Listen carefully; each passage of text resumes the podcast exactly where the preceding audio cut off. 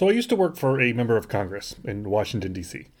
And whenever the Republicans and Democrats would descend into arguing over who was at fault for what and when, his mother used to say that everyone should just blame George Washington for everything and get on with it. This is kind of how I feel about the Arab Israeli conflict. It's impossible to know who started what and when, so I find it much more convenient to blame the British. I'm not excusing Israel's policy choices today or the actions of the Arabs and the Palestinians. But if you keep peeling back the layers of today's conflict, you'll get the decisions made by the British Empire in the years and decades following World War I. A lot of times, when a question comes up on a birthright trip, why is X, Y, and Z happening? My answer starts with, well, you see, this one time, the British. So, this one time, the British, November of 1917, Lord Arthur Balfour, the Foreign Secretary of Great Britain, wrote a short note to Lord Lionel de Rothschild, a prominent Jewish leader in England. Balfour's note, or letter, what became known as his declaration, is one of those historical documents that has been infused with great meaning by all sides. Yet it was so vaguely written that anyone can project what they want to see. For the Zionists and today's state of Israel, the Balfour Declaration represents the first full throated international support for establishing a Jewish homeland, an enormous practical and symbolic milestone on the road to Jewish self determination. For the Arabs, the Balfour Declaration was the first of an endless stream of international negligence towards their rights and opportunities in their native land. For Britain, it was the beginning of a 30 year mess of things in the Middle East that would, ultimately, and with the collapse of the empire there and the emergence of multiple Arab states and one Jewish one. The Balfour Declaration, then, is one of the key foundational documents of Israel, but it's also undergoing, a hundred years later, a reassessment in just what exactly it promised the Jewish people, what it didn't, and whether it ultimately produced more good than harm. It's essential to understanding modern Israel, so you ought to know it. This is the follow up to last week's episodes on the beginnings of the Balfour Declaration, I'm your host, Jason Harris. Welcome back to Jew Ought to Know.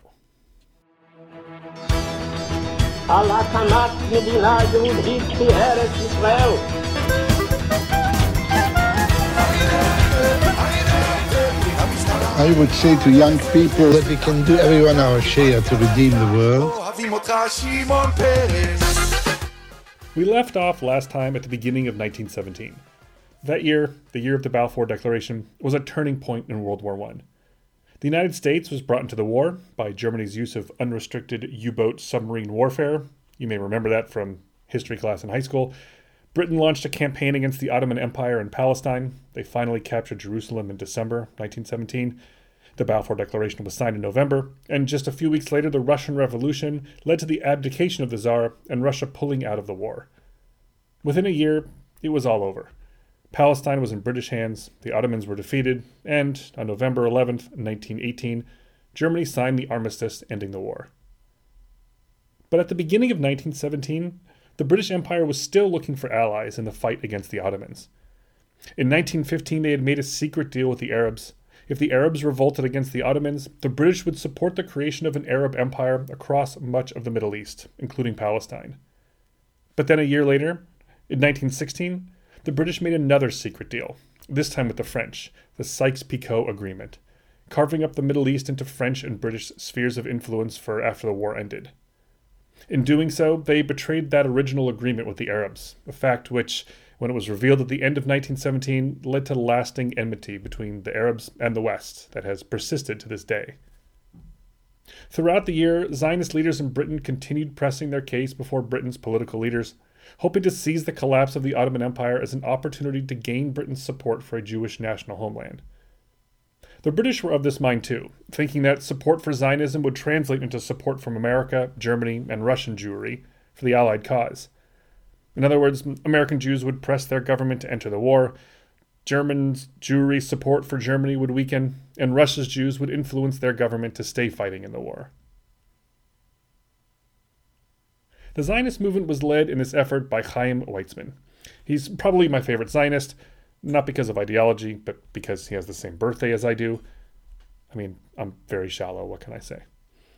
But having arrived in England in the early years of the 1900s to teach chemistry, Weizmann became something of a socialite amongst the British elite, forming friendships with the biggest names in British politics, including David Lloyd George, Winston Churchill, and Arthur Balfour. He also, at the same time, became the British Jewish community's leading Zionist supporter. He was in a prime position then to mediate between the two, and he enmeshed himself into the political machinations associated with Britain's prosecution of the war and the efforts to determine the territorial fate of the Middle East afterwards. If you are someone who enjoys the intricate details of diplomatic negotiations and the behind the scenes elements of Zionist leadership in wartime Britain, then uh, no judgment, there's lots of reading material for you.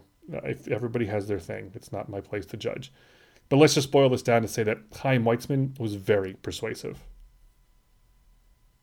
One story goes that when a member of the House of Lords asked him why the Jews insist on Palestine when there are so many other undeveloped countries that would be more convenient to settle, Weizmann responded, That is like my asking you why you drove 20 miles to visit your mother last Sunday when there's so many old ladies already living on your street. So he weathered local Jewish opposition to the Zionist movement to convince the British that it was in their military, political, and Christian philosophical interests to support a Jewish homeland in Palestine. British leaders spent months in negotiations with each other, the Americans, the French, even the Pope, over what would be done with the Ottoman territories in the Middle East.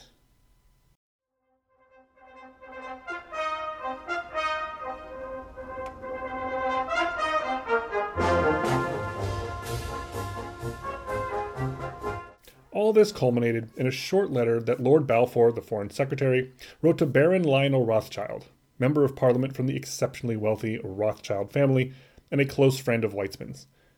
The letter was written on November 2nd, 1917, with a request to forward its sentiments on to the wider Zionist movement. It contained just 67 words. 67 words that, depending on how you want to look at it, led to the creation of Israel and save the Jewish people, or wreck the Middle East, or split open Arab and Jewish conflict, or maybe all of those things or none of those things. If I'm being a little dramatic, it's okay. I'm spinning a story here. So here's what Lord Balfour wrote. And rather than reading it with the dulcet tunes of my California non accent, let's go British. To Lord James Rothschild, the great nephew of Lionel, reading aloud the Balfour Declaration for a BBC interview in 2017. I'm going to put on my spectacles to make sure I read it accurately. His Majesty's government view with favour the establishment of Palestine as a national home for the Jewish people and will use their best endeavours to facilitate the achievement of this object, it being clearly understood that nothing shall be done which may prejudice the civil and religious rights of existing non Jewish communities in Palestine or the rights and political status enjoyed by Jews in any other country. I should be grateful if you would bring this declaration to the knowledge of the Zionist Federation. Yours, Arthur Balfour. Jolly good. So, wow. I mean, this is so great. The Zionist movement had achieved one of its major goals, one of Herzl's big visions, an absolutely essential element on the road to creating a Jewish national homeland. This was the first time that a major European power had positively acknowledged Jewish national aspirations. The Balfour Declaration is often today portrayed as a major accomplishment and a significant source of Israel's legitimacy as a state, even a hundred years after it was written. It was monumental. But, okay, so first of all, there's the obstacle that Palestine wasn't a part of the British Empire yet and therefore Britain wasn't really able to promise anyone any territory. It was still part of the Ottoman Empire, and while it seemed pretty clear that the Ottomans would collapse, it was less clear what was going to happen to the Middle East when that happened. Remember those secret deals with the Arabs and the French. So Britain really wasn't in a position to be able to guarantee the creation of a Jewish home. And then there's that word home. The Balfour Declaration doesn't say that the Jews will get a state or any other kind of formal political entity, merely that Britain will support the area becoming a home for the Jewish people. It didn't say that Jews would have sovereignty or control the territory, which is what the Jews ultimately wanted. And, by territory, the Balfour Declaration was vague on that too. It didn't define the territory. People often overlook the fact that Palestine doesn't refer to a defined piece of territory, like California, but rather a general area comprising what is today Israel, the West Bank, Jordan, parts of Syria, and Lebanon. the Balfour Declaration's omission sets up one of the great outstanding questions of Israeli history, right up to today. What constitutes the Jewish national home? What should Israel's borders be? How to decide, in the context of the vague territory of Palestine, what should be the Jewish state and what should be the future Palestinian state? In part because the Balfour Declaration didn't set a precedent for the geography of the Jewish homeland, we've been plagued ever since by conflict over Israel's borders. And then there's the second half of the Declaration, the clauses that refer to an understanding that nothing will be done to prejudice the civil and religious rights of the existing non Jewish communities in Palestine. The existing non Jewish communities of Palestine, at that point, made up about 90% of the total population. The Declaration also doesn't say anything about the non Jews' political rights in the future Jewish homeland, although it does, in the next phrase, talk about protecting the rights and political status of Jews in any other country. So, what's going on? Well, it's a muddle. The reference to Jewish political rights in other countries was an attempt to say, hey, just because there's going to be a Jewish homeland now doesn't mean that Jews living in another country are now going to lose their citizenship or their status, or will have to be forced to move to this new homeland. In other words, you, anti Semites of the world, cannot use Britain's policy as an excuse to kick out the Jews in your country. And in a similar vein, the reference to the civil and religious rights of the non Jews in Palestine was an effort to say, hey, Jews of Palestine, just because we support you having a homeland there doesn't mean that you in turn get to kick out the non Jews or otherwise infringe on their rights. But there's still this contradiction here, an unfairness that many people pointed out, where the rights of Jews were given a higher priority than the rights of non Jews. There was a distinct lack of equality and support for non Jewish, which is to say Arab, self determination. World War I was fought in part based on the principles laid out by President Woodrow Wilson, that key one being the idea of self determination for peoples living in their native lands. Those who had the majority, generally speaking, ought to be able to govern their own territory. But Lord Balfour said that he considered the situation to be unique in the post war environment, that Palestine was a special case, and therefore not subject to that sort of blanket support for Jewish self determination for all peoples. But that argument it never really held up, and as recently as 2017, the British government has acknowledged that the declaration should have referred to the political rights and self determination of non Jews. The Balfour Declaration, then, those 67 words, they were messy, they were vague, in some ways contradictory, and did not create a Jewish state in Palestine. Still, the British were clear that the intent and spirit of the Balfour Declaration was, in fact, to set up the eventual creation of a Jewish state. Lord Robert Cecil, who received the Nobel Peace Prize in 1937 for his work promoting peace through the League of Nations, said that the British government's wish is that Arabian countries shall be for the Arabs, Armenia for the Armenians, and Judea for the Jews. Balfour, Winston Churchill, and David Lloyd George all expressed similar sentiments. So this raises an awkward question about our understanding of Zionism. If it's the case that we celebrate Balfour as being the reason why the Jewish state came into being, it would suggest that Israel is a colonial project of an imperial empire.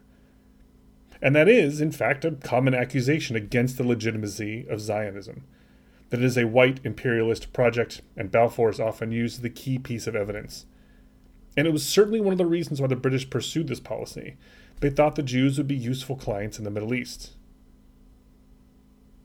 But that's why it's important to see the Balfour Declaration as one of many parts of the foundation of Israel, but not celebrating it as the central piece.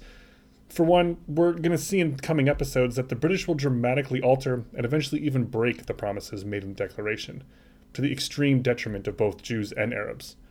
So, while a broken highway may still point in the general direction of the next town, it won't get you there. And second of all, reducing Israel and Zionism to this single British policy invalidates everything we've discussed in this podcast about how much effort the Jewish community had to expend and will still have to sacrifice to achieve their dream of self determination and Jewish renewal. As Benjamin Gladstone wrote around the 100th anniversary last year, the Zionist movement is about speaking truth to power, about standing up to Europe and to the world that has betrayed us so many times and claiming our rights. Zionism is about liberation, justice, and self determination. When we allow Israel to be labeled a product of the widely hated British Empire, we surrender both our agency and our purpose. It's also important for us to realize that while the Zionists were happy to use British imperialism for their own ends, so too, at the time, were the Arabs. Remember, the Arabs had already made a secret deal with the British two years before Balfour to create an Arab empire centered around Syria that would include Palestine. And while the Balfour Declaration seemed to break that promise, the Arab leadership wasn't totally opposed to it, as long as they could get their empire.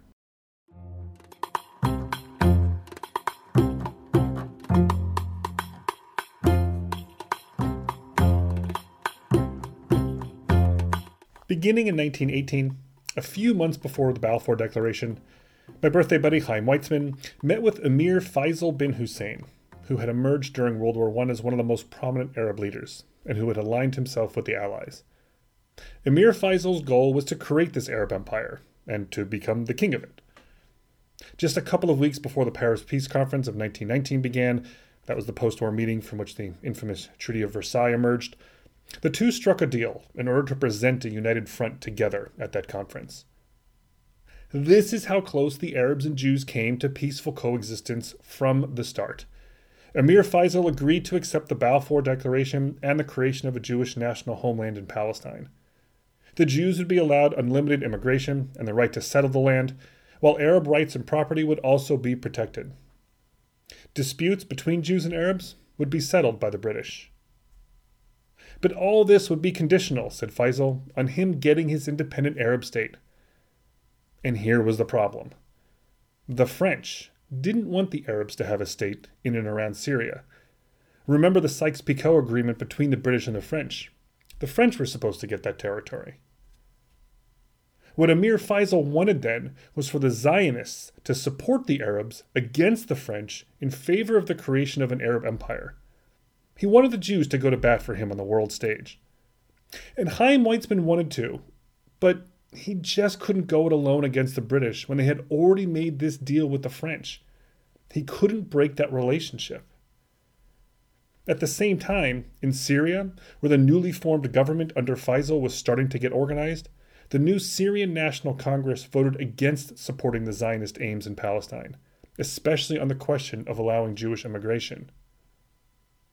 So, with Faisal having failed to achieve international support for his Arab empire, his own people opposed to the ideas expressed by the Balfour Declaration, and unable to effectively rally the Zionists to his cause, he ended any cooperation with the Zionist movement and tore up the agreement that he made with Chaim Weizmann. He was the first in a long line of Arab leaders around the Middle East who would learn the hard way about trying to make peace with the Jews and Chaim Weizmann was the first of his people to appreciate just how close he would be allowed to get to make peace with the Arabs, but not able to go quite all the way.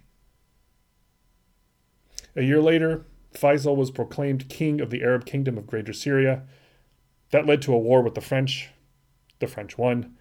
So in 1921, something of a consolation prize, the British simply made Faisal the first king of Iraq. Because when you're a colonial empire, you can just declare kings. As king, he would later express his support for the spirit of the Balfour Declaration as long as Palestine didn't turn into an actual Jewish state.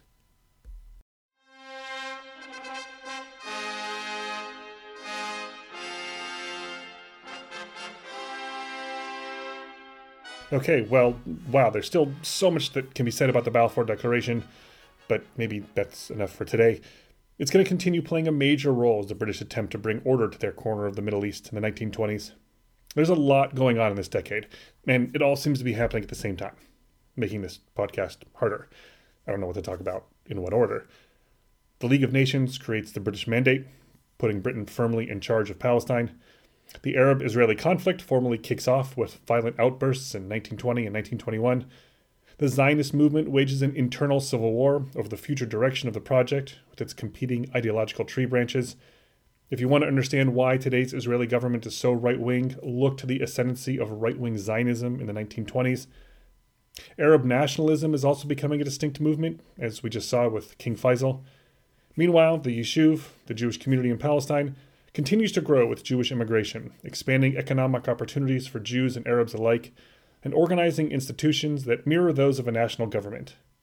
It was the roaring 20s in Palestine, indeed. All of it is interesting, all of it is connected, all of it is important to understanding Israel today. So we'll keep going. Lehitrot. See you later.